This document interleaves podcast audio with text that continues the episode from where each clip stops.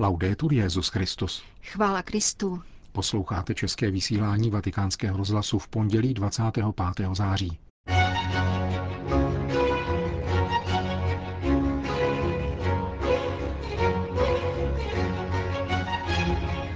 O pravé a nepravé duchovní útěše kázal dnes papež František v kapli domu svaté Marty. Petrův nástupce přijal nadaci, která hmotně a odborně podporuje švýcarskou gardu. Zastavte toky peněz a zbraní namířené proti náboženským menšinám, řekl vatikánský sekretář pro vztahy se státy na sedmdesátém druhém zasedání valného shromáždění O S N. To jsou hlavní témata našeho dnešního pořadu, kterým provázejí Jan Glaser a Jana Gruberová.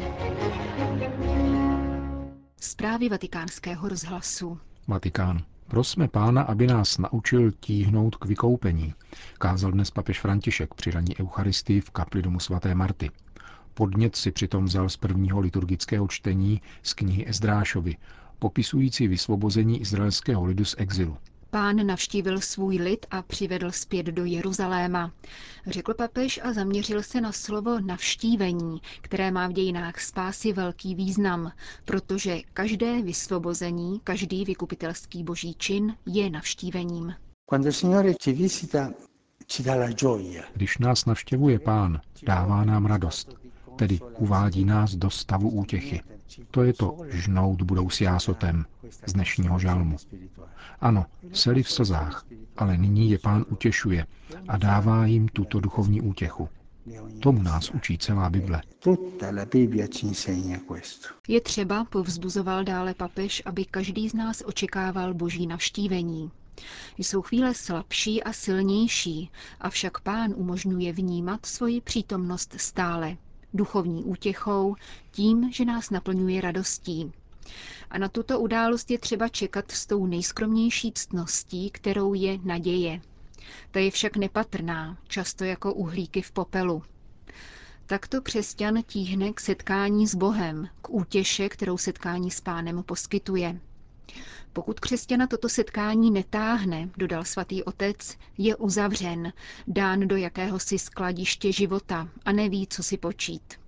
Papež pak poukázal na nezbytnost rozpoznávání útěchy, protože existují falešní proroci, kteří předstírají, že utěšují, ale oklamávají nás. Útěcha není radost, kterou lze zakoupit. Útěcha od Pána se dotýká nitra, podněcuje tě a rozmnožuje lásku, víru a naději. Vede tě také k pláči nad vlastními hříchy a také nad Ježíšovým utrpením. Přitahuje tvou duši k nebeským věcem, k božím věcem a také jí dává pokoj v Pánu. Toto je pravá útěcha. Není to zábava. Ačkoliv dobrá zábava není špatnost a potřebujeme ji. Avšak útěcha tě uchvacuje, dává ti vnímat a rozpoznat boží přítomnost. Toto je Pán. Pánu, který přichází, aby nás navštívil, pomohl nám jít dál, doufat a nést kříž, je třeba děkovat modlitbou, pokračoval papež František. Je pravda, že ani silná útěcha si svoji sílu neuchová, trvá chvíli, ale zanechává stopy. A tyto stopy je třeba uchovávat v paměti. Uchovávat, jako si lid pamatoval vysvobození. Vrátili jsme se do Jeruzaléma, protože nás Bůh odtamtud vysvobodil. Očekávat útěchu, rozpoznávat útěchu a uchovávat její památku. A když ta silná chvíle přejde, co zůstane? Pokoj. A pokoj je posledním stupněm útěchy. Kázal dnes papež František v kapli domu svaté Marty.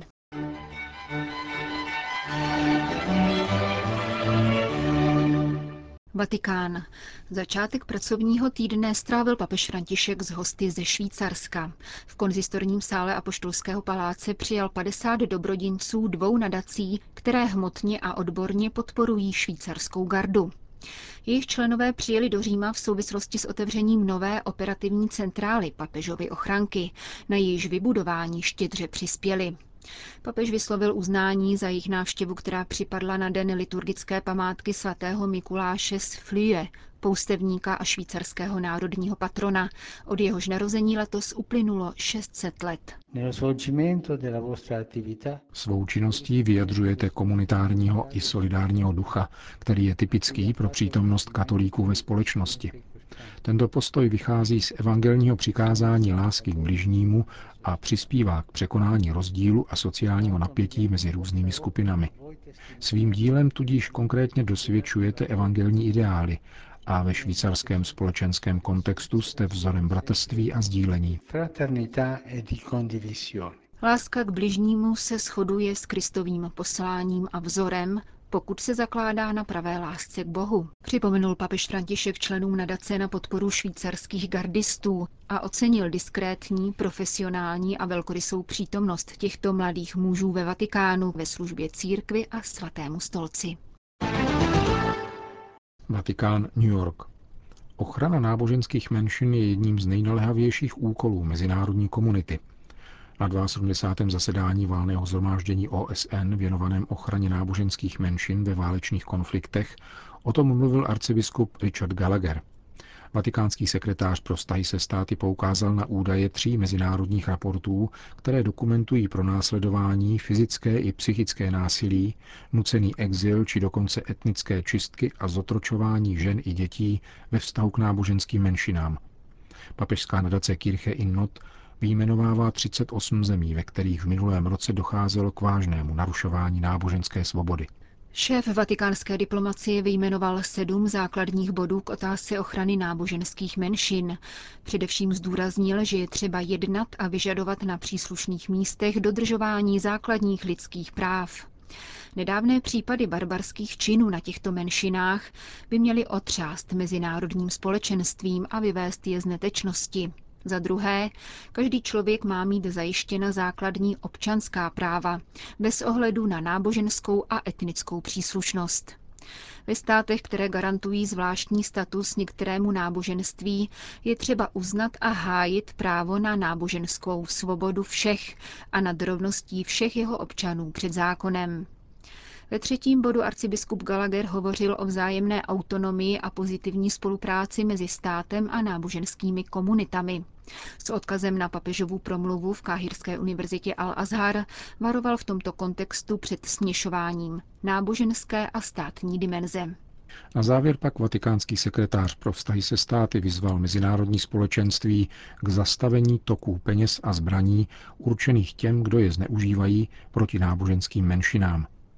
Zastavení krutostí vyžaduje nejen překonání nenávisti v srdci, která plodí násilí, nýbrž také odstranění těch nástrojů, skrze které se tato nenávist v násilí mění, řekl arcibiskup Gallagher na fóru Valného shromáždění O S N v New Yorku.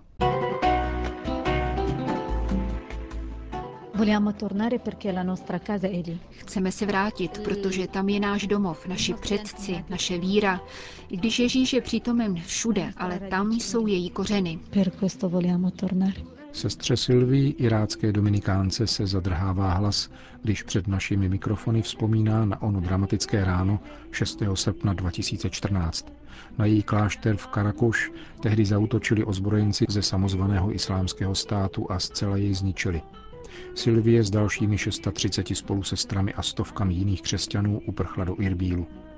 Nyní by se dominikánky v již mnohem menším počtu chtěli vrátit do svého kláštera neposkvrněného početí Panny Marie, vystaveného před necelými sto padesáti lety. Jsou to bolestné vzpomínky, ze kterých mne bolí žaludek. Při útěku jsme si sebou nic nevzali, jenom strach. dvacet čtyři spolusester během krátké doby zemřelo. Mnohé si šli večer lehnout a ráno se už nevzbudili. Selhalo jim srdce. Když si pro nás Pán přijde, musíme vždy poslechnout.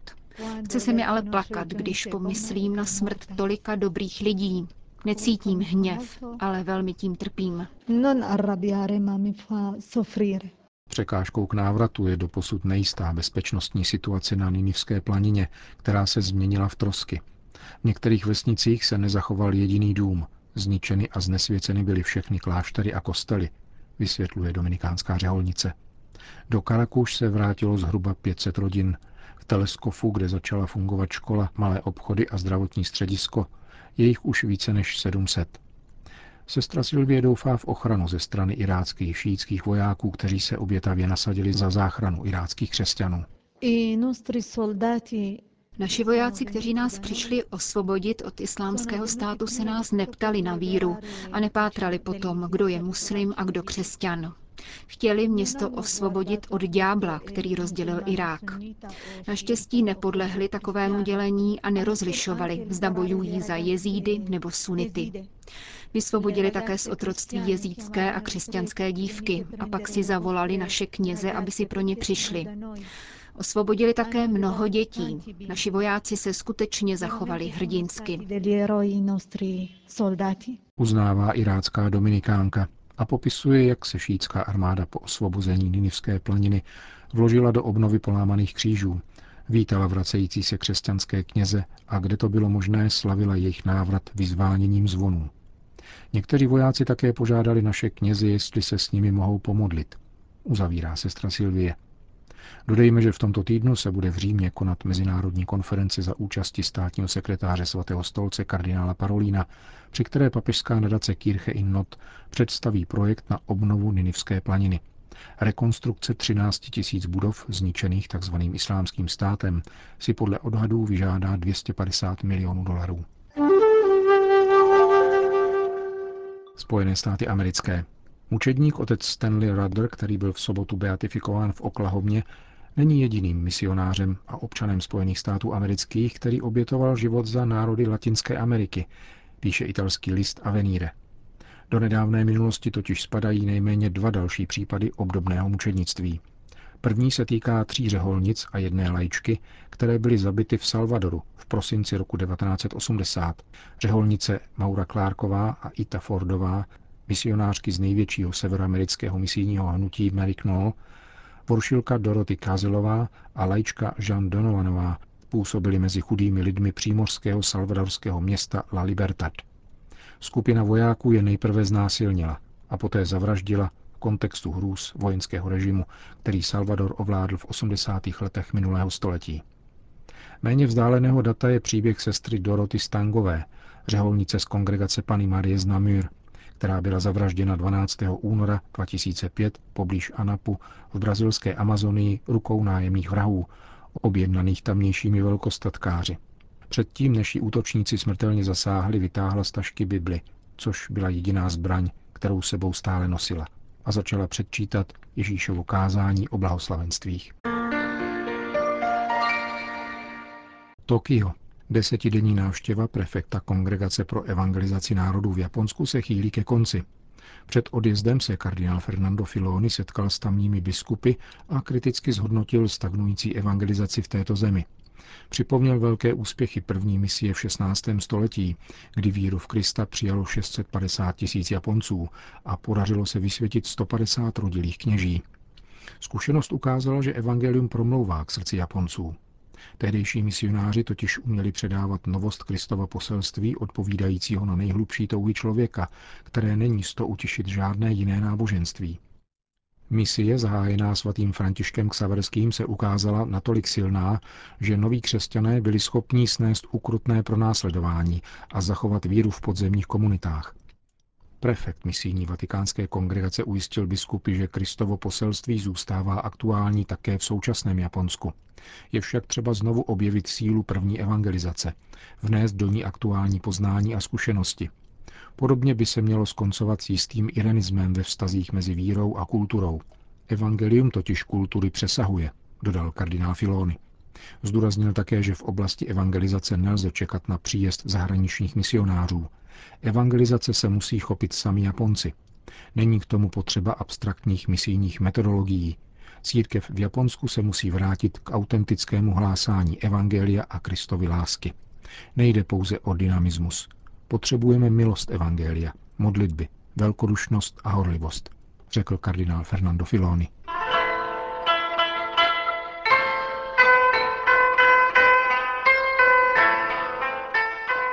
Končíme české vysílání Vatikánského rozhlasu. Chvála Kristu. Laudetur Jesus Christus.